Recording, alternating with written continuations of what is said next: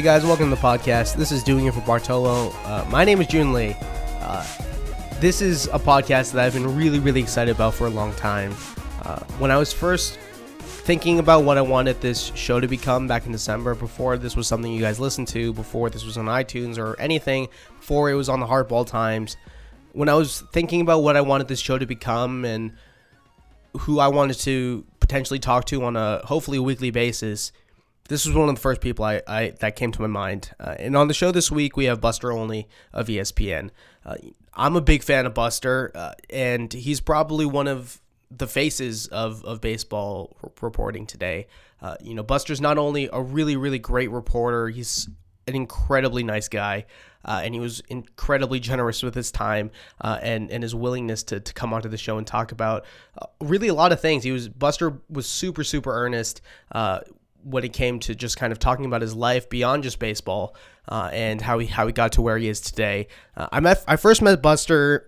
This was a couple years ago, and I think I was an intern at the Boston Herald for the time. Uh, and this was a Sunday night baseball game, so ESPN was in town broadcasting. I think it was a Red Sox Yankees Yankees game, and uh, it, was, it, was, pouring outside. This was probably an hour and a half before the game, uh, and Buster and I were the only two people in the Red Sox dugout. It was pouring outside, so I didn't really have anywhere to go. And so I went up to Buster as, as a very big fan, and, and I was really, really nervous because, you know, this was someone who was one of the people that I, I grew up watching on TV as, a, as kind of a model baseball reporter. And so I went up to Buster super, super nervous, and uh, he couldn't have been uh, a nicer person, just so willing to give advice to uh, someone who was super, super nervous, obviously, and, and very anxious uh, to, to learn. But he was just so generous with his time and, so willing to give advice. And uh, I was super happy uh, when he agreed to come onto the podcast uh, when I sent him uh, an email a couple months back. And so we figured out a time and we and we got and got him on the phone. And you know Buster was super super earnest when it came to talking about his life, um, growing up on the farm and uh, and you know the trials and tribulations that came with that being the only person in his family who who really enjoyed sports and understood sports and then taking uh you know having some financial difficulties in, in college coming from a, a not so great uh, financial background. And it took him six years to graduate from Vanderbilt because of finances. And, and Buster was super super real and uh, very very honest about about that struggle. And uh, it was it was it was a very enlightening conversation uh, on my end at least uh, and then Buster also, you know, talked about starting off at a small newspaper in Nashville and uh, how we got to San Diego. And then uh, at one point, he was up for the Boston Red Sox uh, Boston Globe beat gig. Didn't get that, and then eventually ended up at the New York Times covering the Yankees, and then ended up at ESPN at the end of the day. Uh, and then we also talked about his his close relationship with Peter Gammons, uh, the baseball you know writing legend, who who has agreed to come onto the show at some point in in the future. Uh, so hopefully that that all works out on because um, I I would love to to have a conversation at length with Peter uh, on on this uh, on this platform. But uh, I think you guys will really enjoy the conversation I had with Buster. Uh, he was just, you know, incredibly gracious with his time and and really willing to to answer anything that I, that I asked him. So uh, I think you you guys will really enjoy the podcast and, and get another side of Buster. You know, Buster doesn't do a ton of interviews. Uh, beyond just the internal ESPN stuff about baseball, it doesn't. He hasn't talked a lot about his career, so uh, hopefully you guys uh, will get you know a peek behind the curtain here, and uh, for you know people like me who are young people wanting to get into the industry after college, or maybe you're in high school and uh, want to pursue journalism in college. Uh, hopefully, this will be uh, something that you guys can enjoy listening to. And if you are just a fan of Buster, or you know, just just listen to the podcast, I hope you guys enjoyed this interview as well. Uh, so, without further ado, uh, here's my uh, conversation with Buster Olney.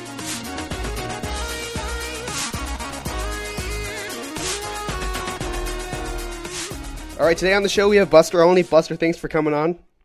Sure, absolutely. So you grew up in Vermont, and we're both fellow New Englanders, but you had a very different experience from me because I'm from Boston. You lived on the farm, so what, what was what was what were your responsibilities on a on a daily basis growing up there? Well, it was a dairy farm, and we had Jersey cows. Uh, you know, and, and from the time we started, when we started uh, this farm uh, in 1972, and then my my parents bought uh, a different farm in 1973. Uh, you know, we had 25 to 50 jerseys, depending on where we were, sort of in the progression of the farm uh, with about 120 acres, and so uh, you know it's twice a day we went out to the barn to do chores. The only exception was Christmas morning, uh, when my stepfather would do all the chores for the kids, and you know during the summertime you're baling hay and and uh, you're uh, cutting or splitting wood and and getting ready for the wintertime. In the wintertime, uh, you're going out in, in the morning before school and you're doing about an hour's worth of chores, cleaning up, shoveling manure, and, and feeding the cows. And at the end of the day, you're doing a similar type thing. And uh, really, I, I told friends as I gotten older that, that that was like the perfect training to be a baseball reporter because it goes on literally every single day of the year. Because every single day of the year, the cows have to get milked in the morning and they have to get milked at night, and, and that's kind of how baseball works too. So, so it seemed like maybe it developed a discipline for you to to go out and do nitty gritty things on a daily basis. I mean, I always enjoyed work, uh, and I do think you know if you're going to cover baseball, there's definitely going to be a lot of work. And you know, my stepfather was the hardest working person I've ever known. Um, you know, growing up, I can remember days where it was 50 below wind chill factor, and my family had no money and so if there was a problem uh, if a cow was sick he had to essentially do his own veterinary work if something was broken uh, you know, a tractor broke down, the hay baler uh, broke. If something happened with a bulk tank where you keep your milk, he had to do all that. Uh, and on those days when it was 50 below wind chill factor, he'd be out there with an axe cutting through the ice so you could water the cows. And absolutely, uh, when you're around someone like that and in a situation like that, uh, you probably better figure out a way to enjoy work. And I've always been fortunate in that I, I have, have always, whether I bake bagels in college or uh, you know, covered high school sports in my first jobs out of college, or you know, covering Major League Baseball. I, I always enjoyed getting out there and doing stuff like that. So, living on the farm out there, uh, how did you kind of get interested into baseball and sports writing and, and all of that stuff? When I was eight years old, uh, my mom got me a book about Sandy Koufax. Uh, this was in 1972, and and that was sort of like my introduction into baseball. And and then I got some baseball cards the following year. Uh, I started playing little league when I was eight. My family was actually in Woodstock, Vermont, until I was nine, and so I played uh, little league there. And and really thereafter just became a total nerd uh, when it came to baseball, just collecting baseball cards, listening on the radio because my family didn't have a, a television until I was 14, 15 years old. And so if I was going to follow baseball, it was going to be, you know, listening to Red Sox games, which in Central Vermont at that time was on WDEV out of Waterbury, or as a as a fan of the Dodgers, which I became after the I read the Koufax book it means you know t- turning into WCAU when the the Dodgers played in Philadelphia or WOR when they played the Mets. Uh and you know the the funny thing was is that literally every other person in my family does not like sports my mom wasn't really into it you know she was sort of a you know from afar she might casually be interested in a team like the 1969 Mets but she didn't like it. My stepfather absolutely does not like sports. Can't figure out why anyone would like sports. My siblings all don't like sports at all, and I was just starved for it. And uh, it, it was probably a, a different upbringing than a lot of people have if they're interested in sports. So, how did you, I guess, start start getting interested into, into sports writing and sports reporting? Well, I went. My my parents, my stepfather, as I mentioned, can fix everything and anything. I can't fix anything. Uh, I mean, I would have been the worst possible candidate to actually operate a farm on my own. And, my my parents understood at a young age that if I was going to accomplish anything, it probably was going to be outside of the the world of farming. And so I went to boarding school in Western Massachusetts in at Northfield Mount Hermon School. And the soft my sophomore year, my first year away for at school um, the English department invited uh, Red Smith, who was a Pulitzer Prize winning sports columnist for the New York Times, to come and speak at the school. And it was actually the year before Red uh, passed away. And so they were, the English teachers were trying to figure out, okay, which kids might be interested in that. And I had you know, by then in my first months there, it solidified a reputation to being the the total baseball dork. And so they basically at this dinner uh, arranged so that I could sit next to Red Smith, and I had a great conversation with him then, and uh, I remember debating with him about whether Ra- Rabbit Maranville should be a Hall of Famer and uh, you know, and then I realized about halfway through the conversation that he had seen Rabbit play in person, and all I knew about Rabbit was that he was a figure from a book. But you know, I, that was about the time when I'm figuring out at five foot seven and three quarters that I'm not going to play for the Lakers. I'm not going to play for the Dodgers. I think we've I all gone loved... under that. Uh, I've gone through that before at one point or another. Yeah, exactly, uh, and and so, you know, after that conversation, I, I was like, oh boy, that that seems like a great job. And right away, I started working for the high school newspaper that we had, which I was a lot fortunate in that we came out once a week, and so I got to write a lot and dove into it. And really, from that point forward, that's all I wanted to do. What did you take away from that conversation with Red Smith? Uh, just first off, I, I he was so generous, and he was had such uh, a grace about him, uh, and you know, and such a joy of what he did. And, and obviously, in the next couple of years, uh, I, I learned more about Red. I had read him in the Sunday Times because my my parents always got that that in the Sunday Globe uh, every weekend. But after that, I he had some collections, and I read his work. Uh, and you, you really drew from from all that his joy from this. And as I mentioned, he passed away uh, just shortly thereafter, I remember writing a column about that and about my experience in meeting with him and writing about how much enjoyment he had from sports. And that was something that I shared with him, even though at that time I was 15, 16 years old. Mm-hmm. So, so you do the high school newspaper, you get really invested into journalism, uh, and then you go to Vanderbilt. Did you go to Vanderbilt specifically to study journalism? Oh no, no. Uh, in fact, you know, Vanderbilt doesn't have a journalism major, but uh, they did. They still have what you know. The at that time was the only full scholarship to be a sports writer, the Grantland Rice Scholarship, and I applied for that upon the recommendation of my college counselor, who you know just coincidentally had worked at Vanderbilt in the college admissions department. And I didn't get that scholarship. In fact, uh, you know, if you finish second or if you finish third, and that's where I finished, you don't get a nickel for it but I do think it helped me get into the school. The fact that I was considered to be one of the finalists, because uh, I, I don't think my SAT scores at that time probably would have put me in with a lot of the other kids who were getting into Vanderbilt at that time. But I, I went to the school and just decided uh, as I went through the process that that probably would be a good place for me to go because I'd grown up in this small town of 400 people in central Vermont and you know you go to school in the south and it would be a different experience and a, an experience that would challenge you and so that's why I went down there. And and when I went there, and if you went back and looked at my college transcript, which is poor to mediocre, uh, you would understand that I spent virtually all of my time when I was at Vanderbilt working for the uh, student newspaper, The Hustler.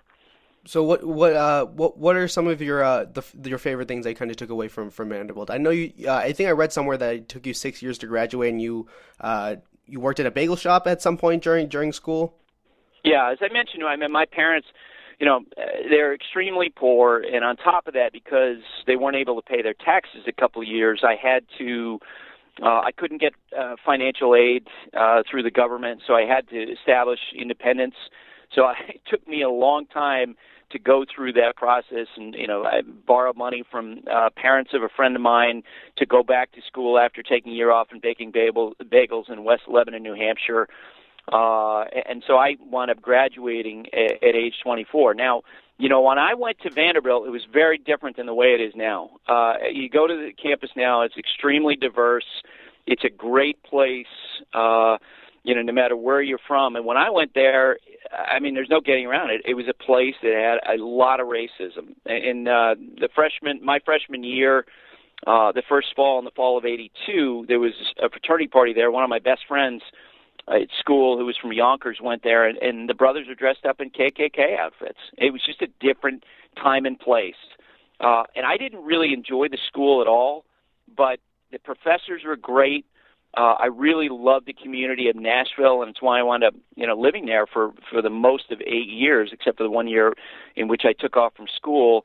And I I thought about transferring after a couple of years because I didn't like the racism uh, at all, but and I wasn't comfortable with it. But then I thought to myself, and you know what? It makes sense to to be in a place where you learn something different than what you're used to, and so that's why I wound up staying. And and obviously the school itself, academically, uh, is a great place to go from, even if you're not a good student like I wasn't a good student. What did you uh, take away from you know having to work hard to to get uh, to get through school and then to pay for school? What did you kind of take away from that whole situation? Well, I mean it. It. it I mean I can. I get emotional talking about all the different people who helped me get through there. Uh, and when I got that piece of paper, uh, finally graduating from Vanderbilt, uh, it meant so much to me, and the process meant so much to me, and, and understanding uh, how many people you know contributed to it. It, it. It's always stuck with me. There's no doubt about it. I mean, besides uh, you know, Dick and Jane Letter. I dedicated the the book on the Yankees that he did, my first book, to them. Uh, they were the ones who lent me the money to go back to college, and then even more money beyond that. My old roommate Dan Bean lent me money.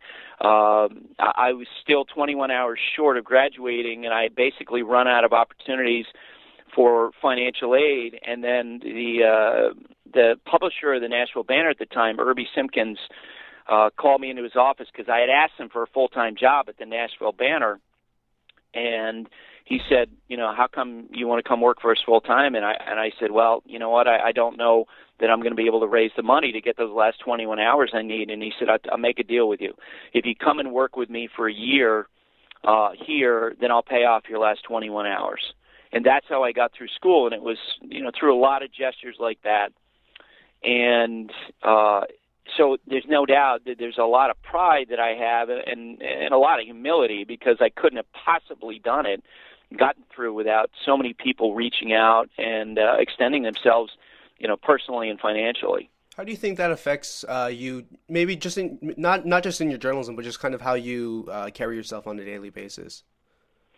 Uh, well, I, you know, you always have that phrase about giving back, and I I've always thought that you know, in talking with uh, you know young reporters and people who want to get into the business, that you you know you make as much time as possible. And you know, I, I hope that uh, I would be that way anyway. But someone who had the experience that I had, with so many people helping me, I, I can't uh, imagine that you would conduct yourself in any other way. And, and I'm only mentioning a few people. You know, there was Fred Russell, who was became uh, like a grandfather to me. He was a columnist at the Nashville Banner. He was in his late 80s when I got to know him.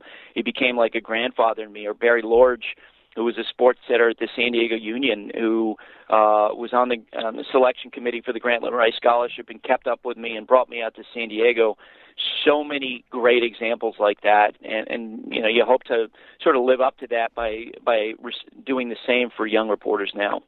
So you mentioned you you had your first job at the Nashville Banner. Uh, how did how did you kind of learn from that experience as a as someone who was still in college and, and going through or, or wanting to pursue a career in journalism? Well, and I started there doing a lot of stringer work. Uh, you know, covering uh, high school sports, doing high school features and, and I had done some things in in uh, Vermont for the Barre Times Argus, uh, for the Rutland Herald, for the Valley News. But the Nashville Banner experience was really the first professional experience that I had consistently. And you learn about doing things like I, you know, worked on the desk there, uh, copy editing in the morning, and it was an afternoon paper at that time. So to go and do that shift, you'd be getting up at four o'clock in the morning, which for me uh, you know, growing up on a farm and then baking bagels in the morning. It would, it, for that job, I would get up at two. That was like a piece of cake. but uh, you know, to go through the process of of understanding why pages are laid out the way they are, you know, doing uh, page layout yourself, all that. Uh, to me, you know, you learn about not only uh, what I really wanted to do, which was reporting and going through that but also uh, stepping in the shoes of people who would be your editors for years. And, and you know, by and large, we all have exceptions, you know, but by and large, you've always gotten along well with the editors. And I'm sure part of the reason why is because I spent that time working on the desk. Do you remember any of your early mistakes as a reporter? Uh, just learning experiences you had from from learning on the job, really? Absolutely. Uh, first off, you know, I'm without a doubt, you know, would be probably, I think I'd be described as an introvert. And so, in order to be a reporter, you have to understand in order to do that job, you have to extend yourself and you have to be comfortable with people. And I remember doing my first writing assignment actually at the Vanderbilt Hustler on two offensive linemen for the the uh, football team, and it was just painful. And I, I've always, you know, gotten along well with people easily, but in that situation, sort of uh, asking them for something in, in terms of answers that was something that I had to really force myself to do, and it's something I certainly you know got much more comfortable with. And I can remember a lead that I did when I was working at the Nashville Banner when I compared uh, Vanderbilt's great shooting to the bombing at Pearl Harbor. And I couldn't remember, and it was obviously awful as I sit here describing it. And I couldn't think at that moment, like, why people might be offended by that and we certainly got some response to that end. And now, over time, I just cringe when I think about that lead or um, you know others that I wrote. But I, I think that's part of the learning process. Mm-hmm. I mean, you said you said you're an introvert. How did you kind of kind of start to to get out of your shell to I mean, you have to you have to be able to talk to people to be a reporter and be able to small talk. So, how did you kind of find your way out of that? Well, I never, you know, it's interesting. I never had a problem uh, talking with people, but I think it's more of being polite and not necessarily having the instinct of asking someone for something. Uh, you know, if you grow up on a farm in Vermont, you know, the last thing anybody who lives in Vermont knows you, that uh, uh, you know the natives are not people who ask other people for things, and that's the way it felt and and so you're essentially saying i want you to give me this information and i don't know if i have anything to offer you in return. And you have to stop thinking of it that way and i did. And so that that allowed me to sort of push through. And now I, you know my own interest in the process like I love writing about why things happen. Uh, you know, why is it that things happen on the field, and what reasons, and what was the thought process, and what was the you know going through the the principal's mind as they went through it, and, and that all overcame any of that uh, I think natural reserve that you that I had growing up. So you at while you were in Nashville, you you uh, had a pretty close relationship with Don Meyer, and you eventually wrote a book on him. How did that uh, start about? Well, he was the head coach at uh, at that time what was known as David Lipscomb College, and it, it, they had a great rivalry in city in Nashville uh, at the NAI level with a school that's just two miles down the road from Lipscomb, uh, Belmont.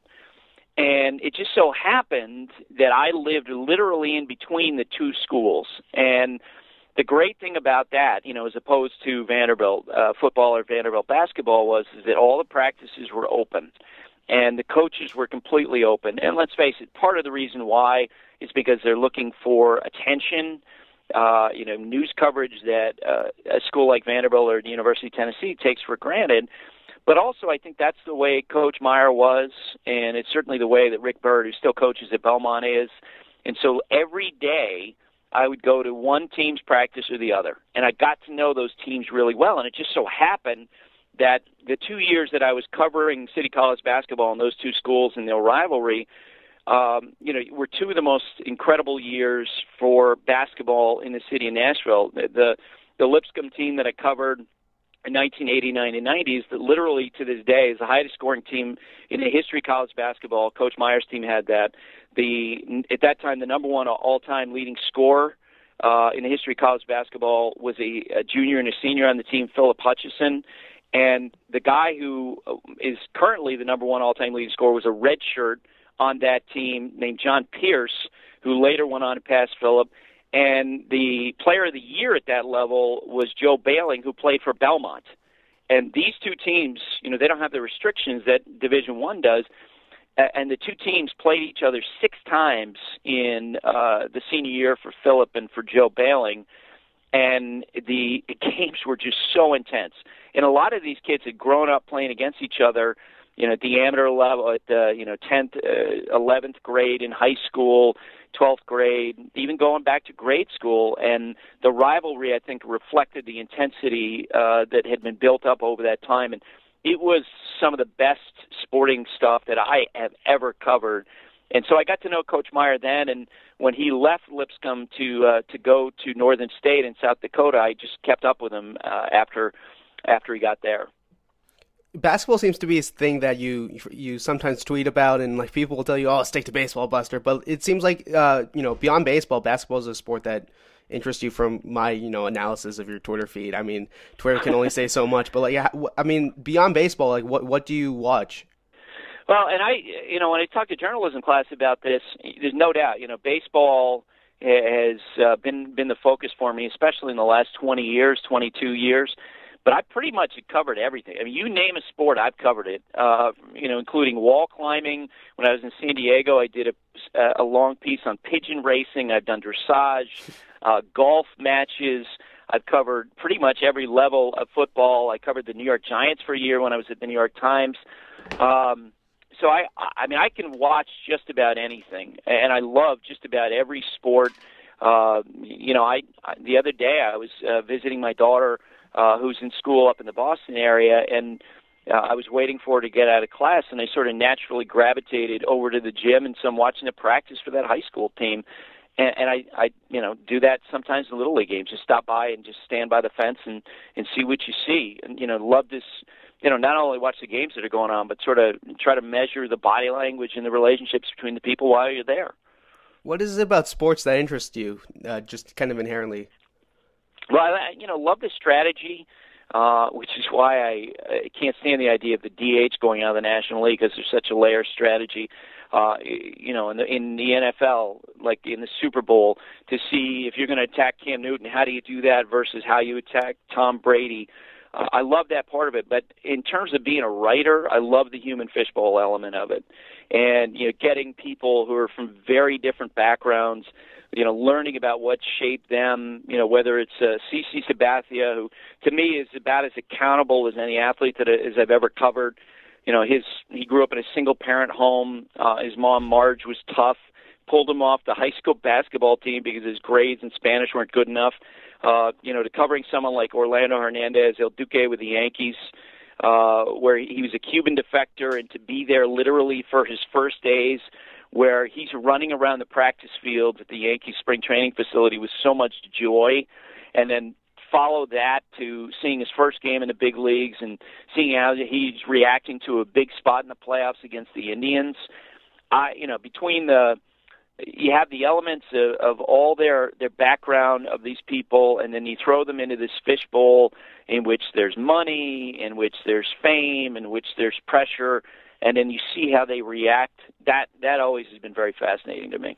So you mentioned uh, that you did some that you uh, did, was the job in San Diego the one after Nashville? Yes, uh, yeah. I, I was hired to cover high schools in San Diego, and I did that for a couple of years, along with some college basketball, and then I, I switched over to the Padres in 1992. So was so that was your first major league beat? Yes, I covered when I was in uh, Nashville, I covered the the Nashville Sounds, who were a AAA affiliate of the Cincinnati Reds, and that was sort of my first taste of you know guys who would play in the big leagues. Jack Armstrong and and Rob Dibble came through there. Skeeter Barnes, Deion Sanders. Uh, yeah, exactly. Deion Sanders, who was playing for the Columbus Clippers at the time, those guys all went through there. Um, what what did you learn from your first experience on the beat covering the Padres? Well, I was really fortunate uh, for a couple reasons. One, the Padres, as bad as they were, in the first year I covered them on a full time basis, 1993, they lost 101 games. But uh, they were a fascinating story because they had gone through the complete teardown by ownership. Actually, Tom Werner is now, you know, part of the Red Sox ownership. Was the Padres owner at that time, and it became known as the fire sale, in which you know they traded off Fred McGriff and Gary Sheffield and Tony Fernandez, uh, so many great stars, and that was interesting as a reporter to cover. But I also was fortunate that one of the players left behind, Tony Gwynn, was such a great player to cover if you're a young reporter and you're learning how to do the job because a he was completely accessible. I mean, he would uh, basically talk to you at any time and he was absolutely anecdotal in the way that he talked. And so, if you, as a young reporter, you're thinking about a, a way to describe a particular event in a game, and you said, Tony, uh, tell me about that situation when you came up in the bottom of the ninth inning and the score was tied, he would literally walk you through everything that he was thinking, including you know what uh, he's anticipating from the pitcher, pitch sequence, what he's thinking. What he's thinking is he's rounding first base after hitting the ball in the gap, uh, and and so it really helped.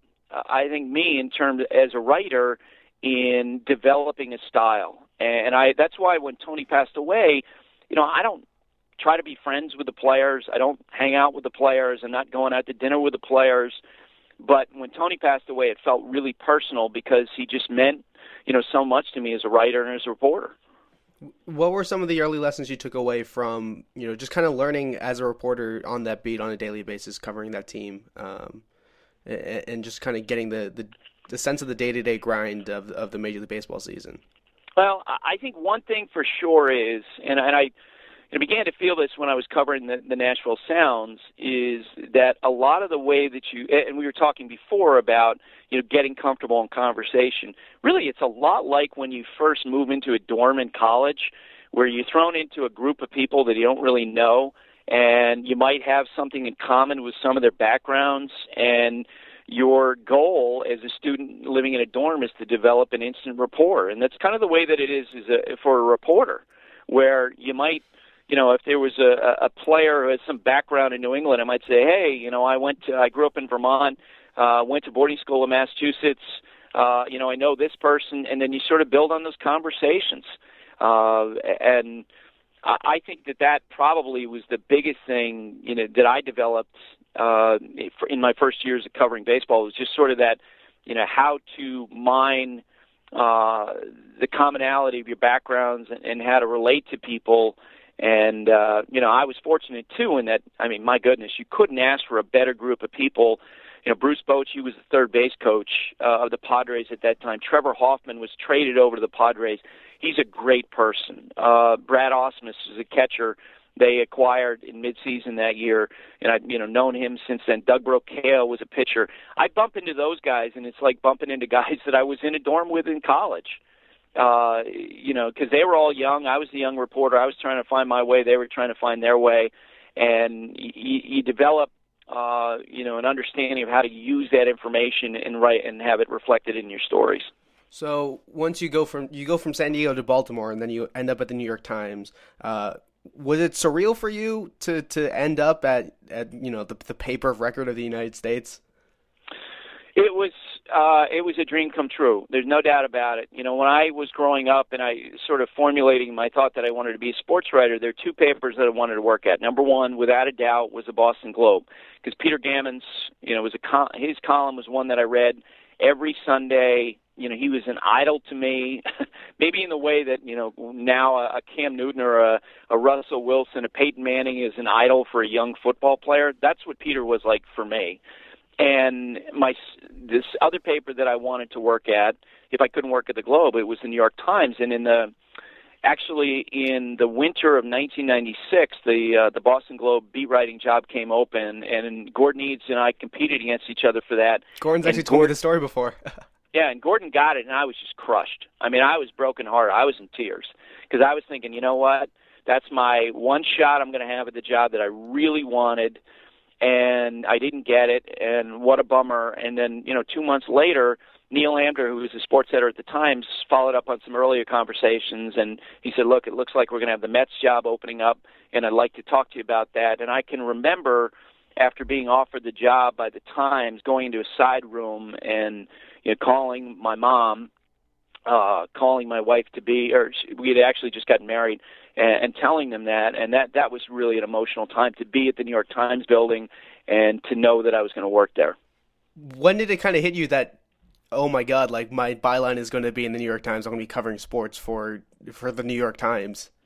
Well, when it came back for the second interview, I thought at that point I was going to get the job, uh, but I, I I think that probably the thing I remember most, and again, the context for me is I come from this little town where you you are literally afraid of cities. I mean, I, I you, you know grew up in fear of the idea of walking down a street in New York because I knew that any person living in New York was going to come up to me and try to rob me or kill me or you know that that's the perspective of some someone growing up in a small town. And by the way, once I started working at the New York Times, I mentioned that to his secretary at the Times, Fern Turkowitz, who had actually uh, grown up in New York, and she said, he, she said that's funny because I was always afraid of being uh, you like out in the middle of nowhere like you grew up. And he said, she, and she mentioned, you know, uh, aren't you afraid of the open space? and I and I just looked at her and said, no, because there's nothing out there. There's like trees. That's it. And it all depends on your perspective. But I uh, I, I remember landing in New York uh, for my first job interview there, and, and being in New York for the first time, and immediately feeling the increased adrenaline and going into the city and feeling the, the you know the competition and everyone trying to to go against each other uh in a way that I never felt when I was in Nashville or in San Diego. And I was totally jazzed up by that and totally you know as someone who's competitive I was really fired up about that. Mm-hmm. Where where do you think that sense of competition comes from? Because I think I think there's there are people who outside of the, outside of kind of following baseball closely don't realize like how much competition there is when it is uh, when it is when it comes to getting stories and getting scoops. Well, uh, I, you know, for me, I can't. I mean, I was the kid growing up that no one wanted to play with in a board game in my family. My my older sister stopped playing with me in board games probably when I was about eight because I wanted to kill everybody when we were playing Monopoly, and if it didn't go well, I was going to pout. And you know, I, and my mom made it very clear to me when I was like nine or ten that she'd stop playing Scrabble with me if I, you know, acted that way. And and I was always really competitive, and and I I like it. Some people, uh, I, I I sort of learned over time that there are definitely reporters where that isn't as important to them, and their biggest thing is they just don't want to get beat on a story. And I, on the other hand, had a very different feel to it. I wanted to win, and I, I love being out on a ledge on a story, and uh, and you know, and feeling like you're going to get something different than other people have. And you know, that's the case to this day. And I and I can't imagine that uh, that there's a you know people that I compete against don't feel exactly the same way. You're trying to you have your work distinguish itself, be dis, uh, be distinguished from the work of people you're going against. Has that sense of competition changed since the no. the invent of oh, Twitter? God, no. no, well, I I mean, there's some things about uh, the way the industry has changed, which for me have you know sort of really sort of muddied the waters as to you know what is important and what's not. Um, I, you know, I I know that when I started, for example, when I was at the Nashville Banner, we had a situation where I, I had heard that a, a pitcher who was sent down for minor league rehab assignment was uh, going to finish after the fourth inning, and so I ran down to the clubhouse. I tried to sneak out of the clubhouse so the other writer didn't know that I was going down there, and and I I answer, asked like three quick questions, and then ran back upstairs. And I didn't want the other reporter to know that I was gone. And so then after the game, he went down to talk to the guy, and the guy was gone and I knew that he was going to leave because I'd been tipped off by someone. And you know, the next day I have quotes in my story, and he didn't. And that's sort of the silly nature of the competition.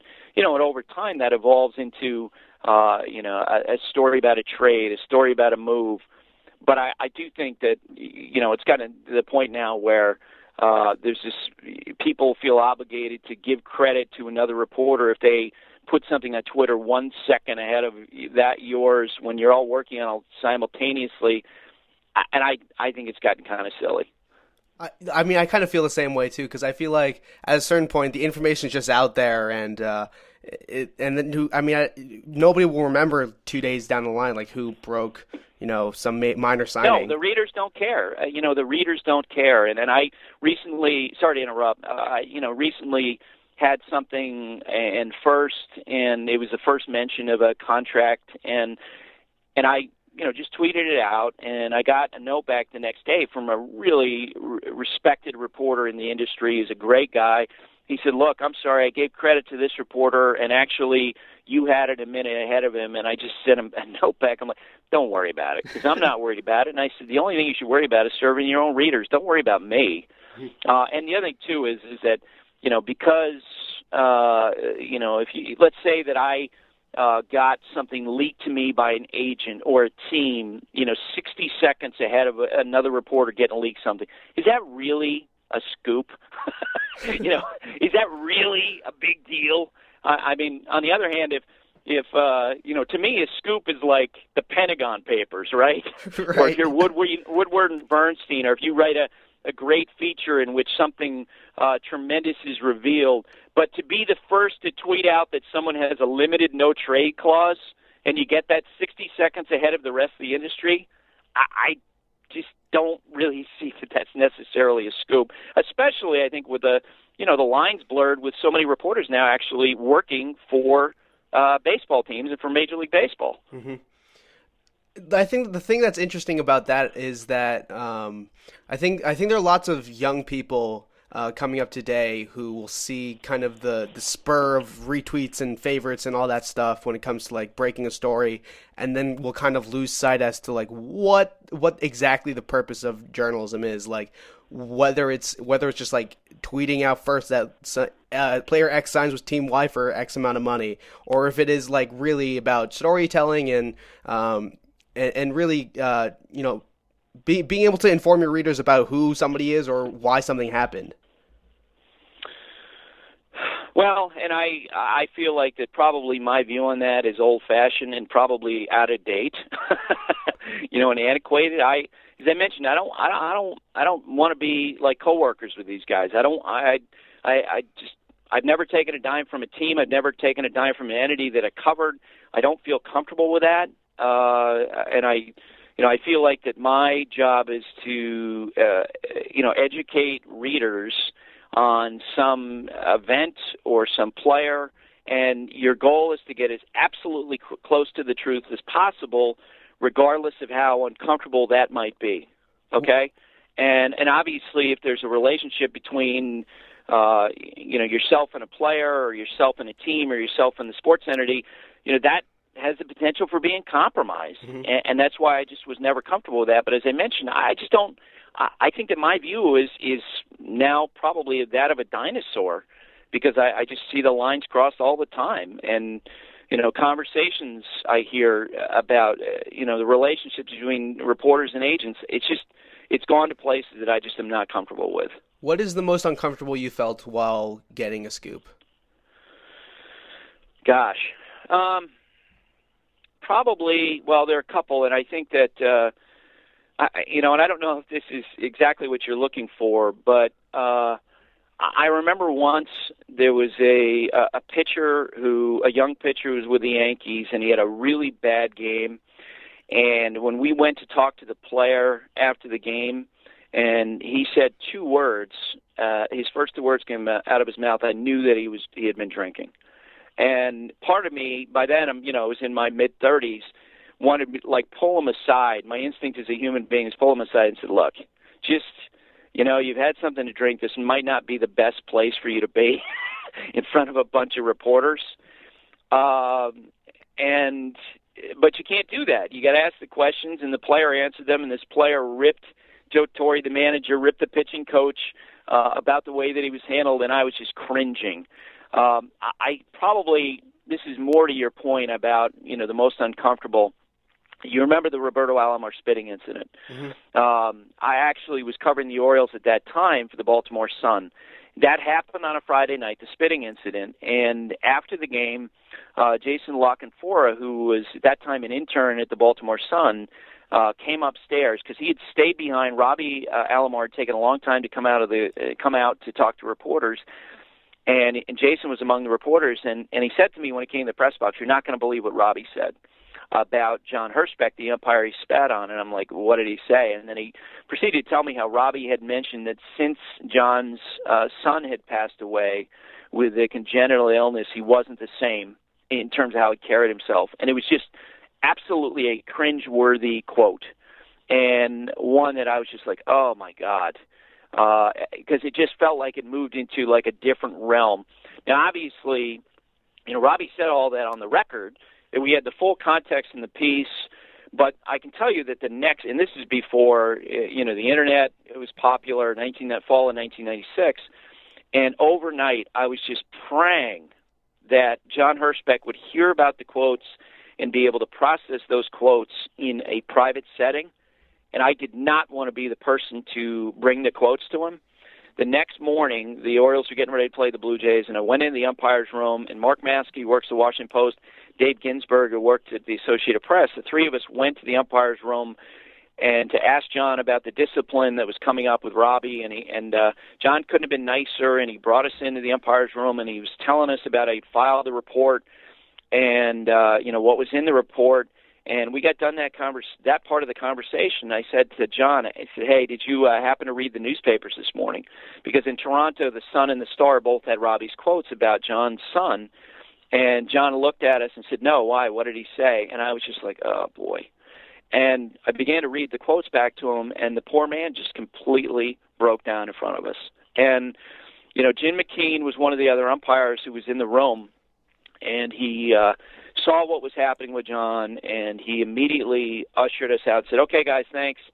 And we went out the do- the door from the umpire's room, and two seconds after we walked out, John charged out behind us and went over to the visitors' clubhouse, which is only like 15 feet away from their door to the that, and tried to get Robbie and tried to go at Robbie, and he was screaming at him and uh, screaming about uh, what Robbie had said about his son, and, and that was just awful. And you know, I just to this day just especially now that I have two kids of my own, just feel so bad for that and and what happened with John that day. And I hated being a reporter in that situation. Um, How do you and, handle and that? Presenting that. Well, I mean, just write what happened, and and you know what happened was is that John, you know, got within, from what I understand, uh, you know, five eight feet of Robbie before he was restrained by players, and then you just write about what happened. It all happened in front of us, and so just as a reporter, you play it straight uh, you, you relate what happened, uh, you know, about John getting visibly upset. And the fact is, you know, he didn't umpire that day, and I, I don't think he umpired the next day either, the last game of the series. No, he did umpire last game of the series, um, and, and he just document what what took place.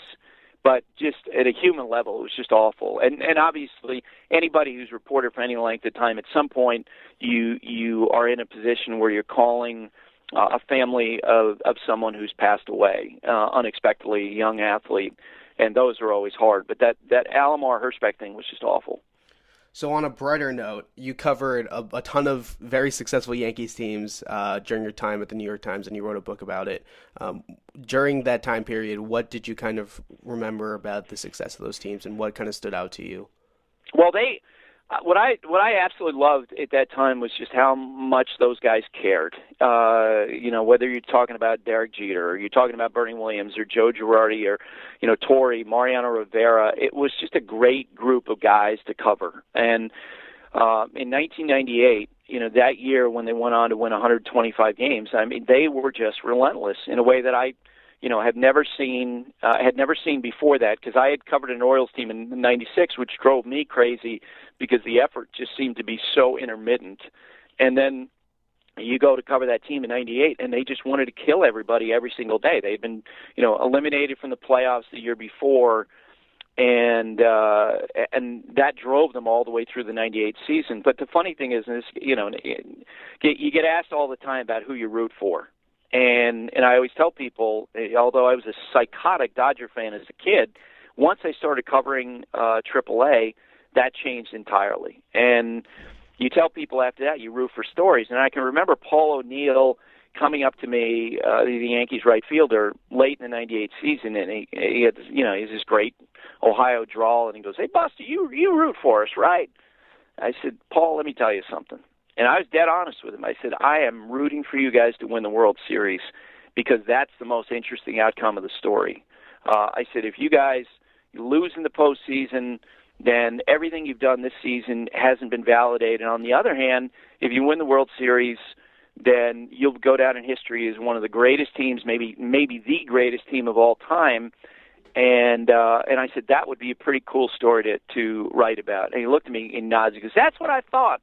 And I said, Paul, you know what else would be kind of cool to cover? If next year the same group of players lost every single game, that would be really interesting too. And, and he kind of looked at me funny. I don't, I don't think he quite understood, uh, you know, exactly what I was getting at. But that's kind of the reporter's perspective. You, you're always rooting for the most interesting outcome, so you got something interesting to write about. So you spent you spent a couple of years at the New York Times, and then uh, ESPN. Six, yeah, I was there for six years. Yeah, so you, and then and then ESPN happens, um, Pete, Peter Gammons was obviously a pioneer in that realm too, and become kind of one of the first sports reporters on TV, kind of breaking news and stuff. Uh, you you also go to ESPN. How did that uh, come about? Well, John Walsh, uh, who was you know one of the most important people in the history of ESPN, had reached out to me, and we'd had uh, a couple lunches uh, just to talk. And the New York Times, at the time, I was just having a couple of informal conversations with with John. Uh, New York Times is going through a dramatic change. Just before uh, 9/11, Howell Raines took over as the executive editor, and Howell was from Alabama, and he really uh, loved college football and he believed in college sports. And so when he took over uh, the Times, at that point, the sports section changed dramatically from basically being a, a very New York centric, uh, cover the beats of the Yankees, uh, you know, the Mets, uh, the Knicks, to being a more of a national uh, coverage focused around college sports. And I hated it. And I thought it was wrong to this day, I thought it was the wrong thing to do. Uh, and, and you know, in the fall of 2002, I had started covering the New York Giants because my daughter was born and she was a year and a half old, and I knew that I had to come off the the uh, the baseball beat because there's too many days on the road. And so I was covering the New York Giants in the fall of 2002, and you know, you're you're covering this team that has tremendous interest in the New York area, and you pick up the paper. At the New York Times in the morning, and there's a story in Wofford College. And at one point, I remember calling uh, the sports editor and said, "You realize that there have been more st- stories on the front page of our section on Wofford College than the New York Giants in the last four months." and so I, I was whining about that and griping about that, and, and then into the spring of 2003. I whined and griped about it enough that I made up my mind that I, I was either going to have to stop whining and griping or I was going to have to find something else to do. And literally the next day, after I made up my mind about that, I got a call from John Wallace who said, "Okay, you know, we have something open. We want to talk to you about it." And it got very serious with the time or with the with ESPN, and I knew right away that if I got offered, I was going to go. And you know, and I loved the New York Times, and the New York Times people were great, and I loved working there. But I also knew it was time to go, or else I was just going to be whining and griping. Uh, and so when I got the offer, I didn't even, you know, go back and forth to the New York Times. I just told them, said, "Look, this came up. I'm leaving." Mm-hmm. Uh, uh, Peter Gammons is, was such a huge part of kind of shaping baseball coverage over at ESPN. I know you have a, a very close relationship with Peter. Um, how did how did you kind of develop your relationship with him? Well, I actually met Peter for the first time, and there's no reason that he would remember this. I'm sure he doesn't. But when I was a, a sophomore at, at uh, Vanderbilt, the baseball winter meetings were in Nashville, and I was 19 years old, and I went out and uh, I got to see, you know, meet Peter there as someone I and, and got to listen to him talk to a group of reporters. And as I say, you know, some people might get excited about meeting a player that they followed. I I was excited about meeting Peter. And then in 1989, I think it was, the, winter meetings came back to Nashville. I went out there again, uh, listened to him, talked to him. He, there's no reason that he would remember me at that time. But when I started covering the Padres, Peter reached out to me for something, and we pretty much since then have talked, you know, uh, if not every day, you know, five six days a week. And you know, even after he left ESPN, we're you know very close friends, and he's obviously meant the world to me, and he's been a great model for me uh, in terms of how you go about your business. What what what kind of things has he taught you? Well, I think one thing that separates Peter is that he uh, he always likes people. You know, no matter what. I mean, because this is a cynical business. When you uh, and I think we've seen it with the, the Cam Newton coverage, where there's like a weariness after the press conference stuff, where people are like, "Oh God, I'm sick of talking about Cam Newton. I can't stand that part of it." Uh, and reporters, and I've been around them. I've probably been guilty of it myself. They grow to despise uh, a player, or maybe a players, or maybe, and I've heard this. I'm sure you have too. There's some level of jealousy with some reporters, with players. And the great thing about Peter is, is that Peter always has enjoyed people and always has kept an open mind and and I think that's distinguished his work and it's you know a great lesson for me in that uh, you know there might be someone you might be in a disagreement with, maybe you get yelled at by a general manager. Uh, but Peter, I think, is an example of someone who always always finds a reason, uh, you know, to keep an open mind and to talk to people. Yeah, I remember. So Peter probably doesn't remember this at all, but I was uh, I was interning at uh, WEEI during one of my summers, and uh, and I was one of the only people standing around the Red Sox clubhouse. Everybody had gone up to John Farrell's press conference for the day, and it was basically just me, another intern, and Peter Gammons. And he walks over to us. He just starts talking to us about uh, the Astros game plan for the draft and how the Astros probably weren't going to sign Brady Aiken, and he just kind of started spilling all of this information, kind of unprompted, and it was really fascinating and uh, crazy just to like be around Peter Gammons, who's just like giving us all of this knowledge that nobody else knew.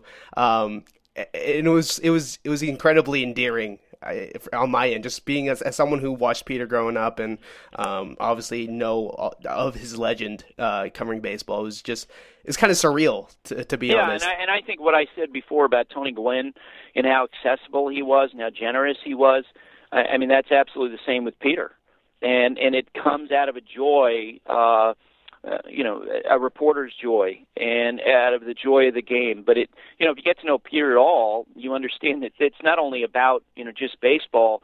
He's like, I mean, Peter and I talk probably a third of our conversation are about politics, and we just love the you know the give and take of of the presidential primaries and uh, you know the campaigning that's going on and and and the thing is is that he is he's just so open, so accessible, and everybody everybody likes Peter and everybody respects Peter in the game and uh you know I'll I'll always feel fortunate that I can call him a friend.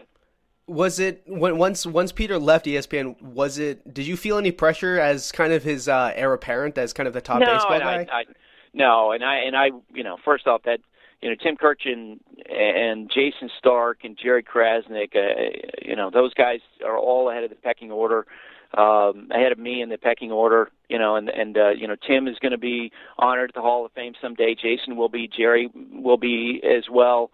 Uh, but I was heartbroken. I, I remember hearing the news because I was not aware. Even though Peter and I have the same agent, uh, I wasn't aware because I don't really like to ask colleagues their business in situations like that.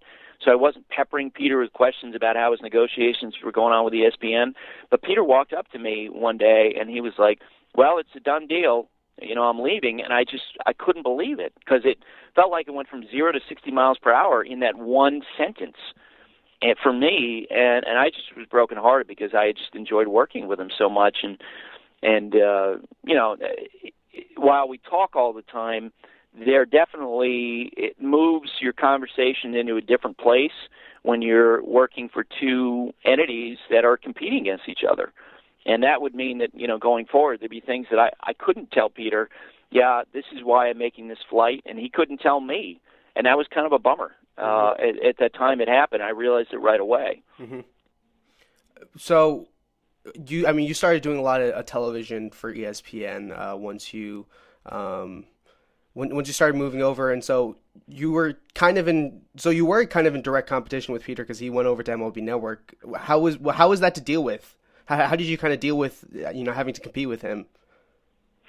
Uh, I just, you know, I, I don't. It wasn't. It wasn't difficult in terms of dealing with it because I, I, you know, I think that's. It really is no different than when I was at the New York Times and and he was at ESPN. You're not going to tell him absolutely everything and he's not going to tell you absolutely everything about what he's working on in a given day but you can still have some great conversations. And that's you know to this day that's the way it is. Uh and i you know learn from his example in terms of uh adjusting to being on camera. You know he was always a great role model in that regard because uh and i'm sure you you know you read john walsh's descriptions about their thinking when they started bringing reporters on board. And i certainly got that experience when I first went over to ESPN, where uh, I had a terrible appearance on Sports Center once, six o'clock Sports Center. Dan Patrick goes on there. They brought me in to talk about the Orioles signing of Javier Lopez, and I had no idea how to deal with all the cameras that you have in studio as opposed to a single shot, and I completely froze, and it was uh, an awful flop sweat moment that you know make Marco Rubio look like he was composed. and when I got done, uh, when I got done my appearance, uh, Chuck Salituro, who was a uh, news editor at ESPN, met me as I came off because he knew I knew that this was going to be the, the last appearance I ever make at ESPN because it was so bad. He goes, Buster, you know what? We got you for your information. Uh, you'll figure out the TV stuff as you go along. And and I, you know, I know Peter had a similar type journey where you just get comfortable to the point your heart rate is not 500 beats per minute, and you understand in a way that you didn't. You know, when I was at the New York Times, I always looked at, at TV reporters as being some sort of a lower life form, and then you realize that the challenge that you have working on television is basically the same as writing a game story, where you're trying to communicate uh, some information, but it's just the form is different. Instead of 800 words at the New York Times, it's 30 to 45 seconds at ESPN. Mm-hmm. At one point, did you kind of realize that you were uh, feeling comfortable uh, being on TV on a cons- on a consistent basis? Probably. Uh, I want to say I was like three or four years into it. You, as I say, you get your heart rate slowed down, and I think the progression was a lot like when I started writing game stories on Deadline. I, I you know, I had nightmare experiences when I was at the San Diego Union when I first went over there, because you have have to write 15 inches of copy in approximately 30 minutes, and when you first start doing it, it, it feels like that you're like uh, uh, creating a disaster every night, and you're disappointing everybody, and it's terrible. And in a lot of cases, it probably was terrible. But then at some point, you get comfortable with the time, and you learn the process, and you learn yourself in terms of how much you can do and what amount of time. To the point when I was at the New York Times uh, when I was covering the Yankees, I'd play chicken with myself because normally I when I would I'd like to start my game stories in about the fourth inning, and some nights I'd be like, you know what, I'm going to wait another inning. Hey, you know what, I'm going to wait until the seventh inning, and before I start writing the game story.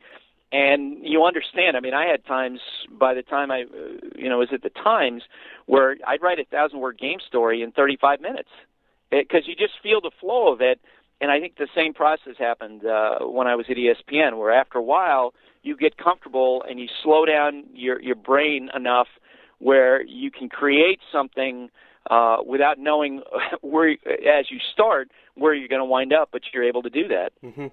You transitioned. I mean, you started doing a lot of sideline reporting in the last, you know, five five years ish, I guess. Yeah. Uh, how how is that different from anything you you had done before? Well, it's very different, and it's not like they send you to sideline reporting school. and there are a lot of things I remember the first times that I did that, and you got a producer in your saying, "Stand up, look at the upper, th- you know, uh, high third," and I I didn't know what that meant, and and then over time you, learn uh, about that and you learn about you know looking in the right direction. You learn learn about, and this was I think that I felt always comfortable with because probably because I grew up listening to games on the radio.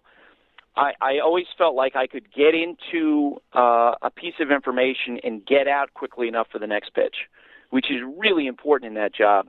In other words, if Dan Shulman throws down and say, "Buster, you have more on uh, uh, David Ortiz's impending free agency," you basically have you know 20, 20 to 25 seconds, and as you're talking, you're watching the pitcher, you're watching the catcher, and you have to make sure that in in virtually every case that you're going to get out of that and present the information before the next pitch is thrown. Mm-hmm. And I mean, you do a ton of things on a daily basis. Like I'll I'll be up do finishing up my homework at like three in the morning. I'll see you starting to tweet out your morning links, and it'll make me feel like, oh, I gotta I gotta go to bed.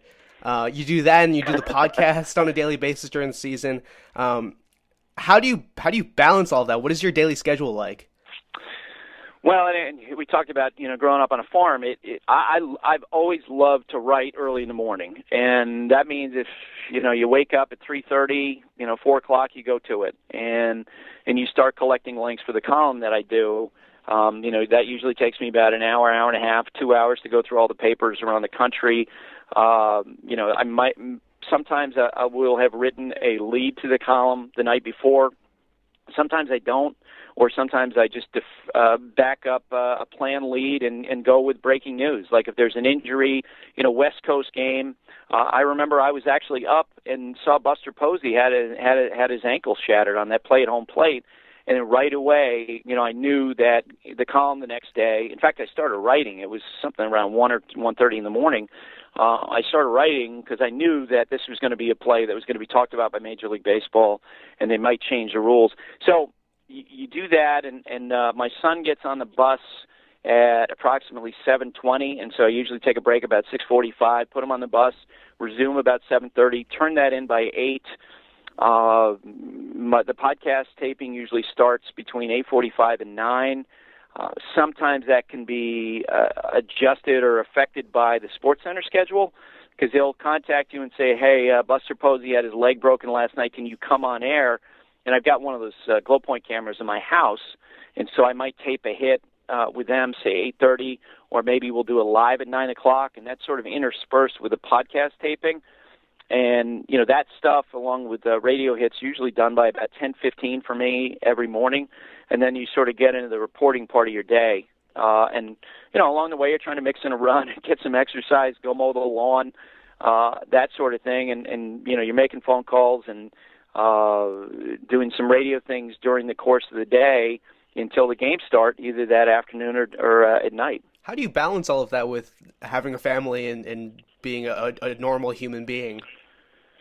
Well, I, I'm one thing for sure is is that when you are with your kids, uh, you you put down the phone and and you put away the phone. Now, they my kids have been just great about understanding that there's some situations in which plans get blown up, uh, where you know Derek Jeter's traded. They understand that they're going to be sometimes when you say, "Hey, you know those plans we had. Well, I can't do it because this thing happened, and I'm going to be on television." But I think in return for that, most of the time, if you have something that you're going to do, then you go there. Uh, you know, you take your son to the park. You're outside playing catch with him, and you're not always checking your phone. And that time that you have with them belongs to them. And um, you know they they're really good. They've always been really great at understanding that. And, and I think by telling them that ahead of time, hey, in an hour I have to do this, so let's go out and do this together. Then uh, then then they are that prepares them ahead of time, and I think that's really important what where do you kind of see yourself uh, moving forward? Uh, I mean, you're doing a lot of things, um, but you know, people's interests change, people's uh, passions change. What do you kind of see yourself doing in maybe like ten years as a, as a journalist? Probably uh, working on books. I want to say, you know, five, six, seven years from now. Uh, I could absolutely see myself doing that. I mean, you know, maybe some long form magazine pieces, which you don't really have time to do these days but definitely a shift, and I, I definitely want to teach. Uh, I've been able to uh, coach my son's basketball team. I'm, I'm really the assistant coach because I can't always tell uh, you know the kids that I'm going to be absolutely here at a given place at a given time because you're you're you're at the at the mercy of the news cycle. But I love to coach, and I wouldn't at all be surprised if that's what I wind up doing for an extended period of time is teaching and coaching. What is it about teaching that or in coaching that makes uh, that makes you want to do that maybe down the road? I just love to work with with young people. I mean, I you know love to uh, talk with someone like yourself. I love to go and do stuff at classes every winter. You, most of the time during the summer, you have to say no to requests because I travel uh, 25 out of 26 weekends for Sunday night baseball. You know, I'm away in March. I'm away in October. But what I do is is that every January, you know, I'll do something in my old uh, high school. Uh, I did something this year, Western New England College. Uh, I'm going to Vanderbilt. To I'm sorry. My dad used to teach at Western New England College. There you go. uh, I, you know, I do a thing at Vanderbilt every year. I did a thing up. This is the first year I didn't do it, but uh, for for almost 20 years I did something every winter at Columbia, uh, at their grad school with Sandy Padwe when he was a professor there. And you know, I, I always am fascinated by the questions that you're asked and uh, the things that people are interested in, and and you just, you know, I, I remember Coach Meyer uh, once said to me that the thing that he loved about coaching is he loves to see people get better mm-hmm. in basketball, and that's the way that I feel too. You know, whether you're coaching or whether you're seeing a young reporter, and I always tell you know students this great story that when I was at the Baltimore Sun, that we had uh, an intern there who was uh, probably the worst writer that I've ever seen for someone 2021, but you could see like his passion and you could see the questions he was asked asked uh, that he was going to be great at the end of the the year that he worked with us.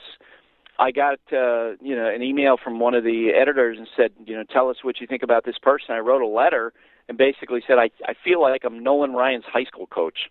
Like this guy's going to be great. Forget what you're reading. You know, eventually he'll be great. And the Baltimore Sun didn't hire him, and I remember hearing that, going, "You're crazy." And that was Jason La Canfora, because you just see how much passion he had, and how great his questions were, and how you know how uh, quick he was in developing a rapport. And it was really cool working with him that year, and just seeing how much better he was getting along the way. Mm-hmm. What what what do you what do you like to do outside of uh, outside of baseball stuff? Well, uh, you know, I mean, I I always have always uh, been an avid runner. Uh, love to do that, and the cool thing is, you know, getting uh, going to different cities is always better. You know, cool places to run in each of those places. I love history. I was a history major at Vanderbilt. Uh, love Civil War history. Uh, you know, I'm fascinated by politics, so really interested in that. Uh, and as I say, I, I just you know any chance you get to you know be involved in any sort of teaching or coaching that that's always been fun when I've been able to find the time. Mm-hmm. Uh, well, this seems like a pretty good place to stop, Buster. I, I really, really appreciate the time. This was not only just l- like illuminating for me, but it was it was a lot of fun. Absolutely, uh, yeah. Uh, and yeah, and thanks for like I said, I the questions are always fascinating. So you see what people are interested in. So uh, great job with that. All right, have a good one. Yep, bye.